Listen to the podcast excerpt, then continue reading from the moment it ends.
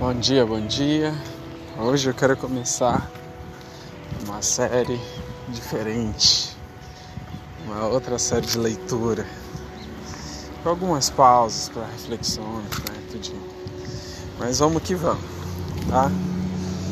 É, a versão que eu vou ler é a versão judaica, tá bom? Então tem alguns termos aí que, que eu ainda vou embananar, mas é porque eu gosto muito dessa versão. Então relaxa. Vamos lá. De Paulo, escravo de Messias Yeshua, emissário por ter sido chamado e separado para boas novas de Deus. Deus prometeu essas boas novas de antemão por meio de seus profetas nas Escrituras. Elas dizem respeito a seu filho. Ele é um descendente físico de Davi e demonstrou com poder ser o filho de Deus em espírito, separado ao ter sido ressuscitado dentre os mortos. Ele é Yeshua, o Messias, ou Jesus, o Cristo, o nosso Senhor. Por meio dele recebemos graça e nos foi concedida a tarefa de emissários ou apóstolos, a fim de a fim de vocês que a fim de promover a obediência baseada na confiança entre todos os gentios, incluindo vocês que foram chamados por Yeshua, o Messias, para que todo aquele em Roma que são amados por Deus, chamados e separados para ele. Então é uma carta direcionada ao pessoal de Roma. Para quem já se identificou, nós estamos em Romanos. Carta de Paulo, escrita a Romanos. Então, graça a vocês e paz, shalom da parte de Deus, nosso Pai e do nosso Senhor Yeshua, o Messias. Inicialmente agradeço a Deus mediante a Yeshua, o Messias. Todos vocês agradeço porque o relato da confiança de vocês está se espalhando por todo o mundo. Porque vocês a quem sirvo em meu espírito mediante a disseminação das boas novas a respeito do Filho de Deus,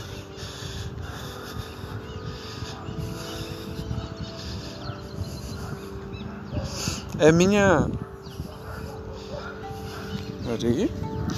Porque Deus, a quem sirvo, em meu espírito, mediante a disseminação de boas novas a respeito de seu filho, é minha testemunha de que me lembre de vocês com regularidade em minhas orações e sempre oro para que, de algum modo, agora ou no futuro, eu possa segundo a vontade de Deus, ter bom êxito em visitá-los.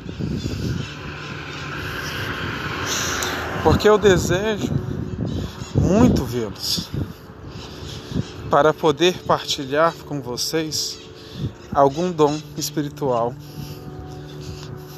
que os fortaleça. Ou, em outras palavras, para que mediante minha ministrada com vocês possamos, por meio da fé comum, encorajarmos mutuamente. Irmãos, Saibam que, apesar de eu ter sido impedido de visitá-los até o momento, tenho feito planos para vê-los, a fim de recolher algum fruto entre vocês. Da mesma forma que eu tenho feito com os outros gentios, tenho um débito para com os gregos civilizados e para com as pessoas não civilizadas. Para com as cultas e ignorantes. Portanto, estou desejoso de anunciar as boas novas também a vocês que vivem em Roma.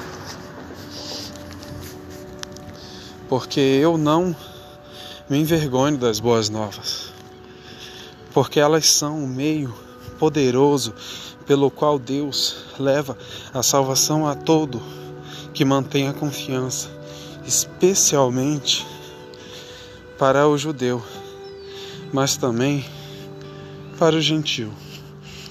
Porque mediante a boas novas revela-se como Deus torna as pessoas justas à sua vista, à vista dele. E do começo ao fim, isto se dá por meio da confiança.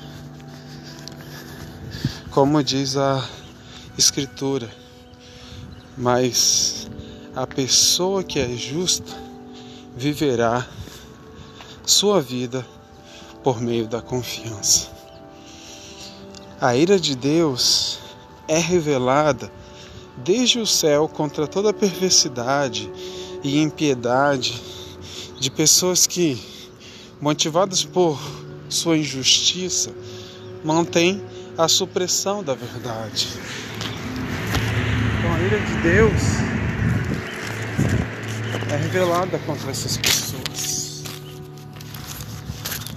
Pois o que pode o que se pode conhecer a respeito de Deus lhes é claro.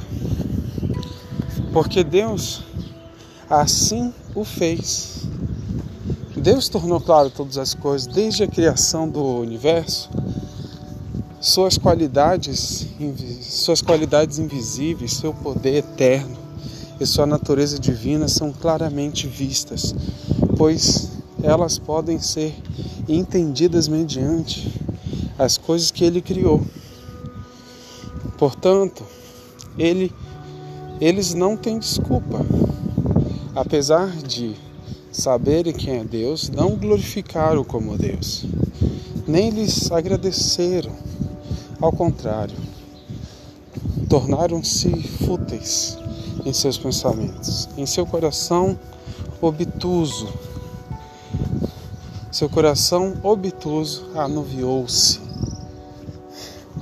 alegando-se, alegando ser sábios, tornaram-se tolos.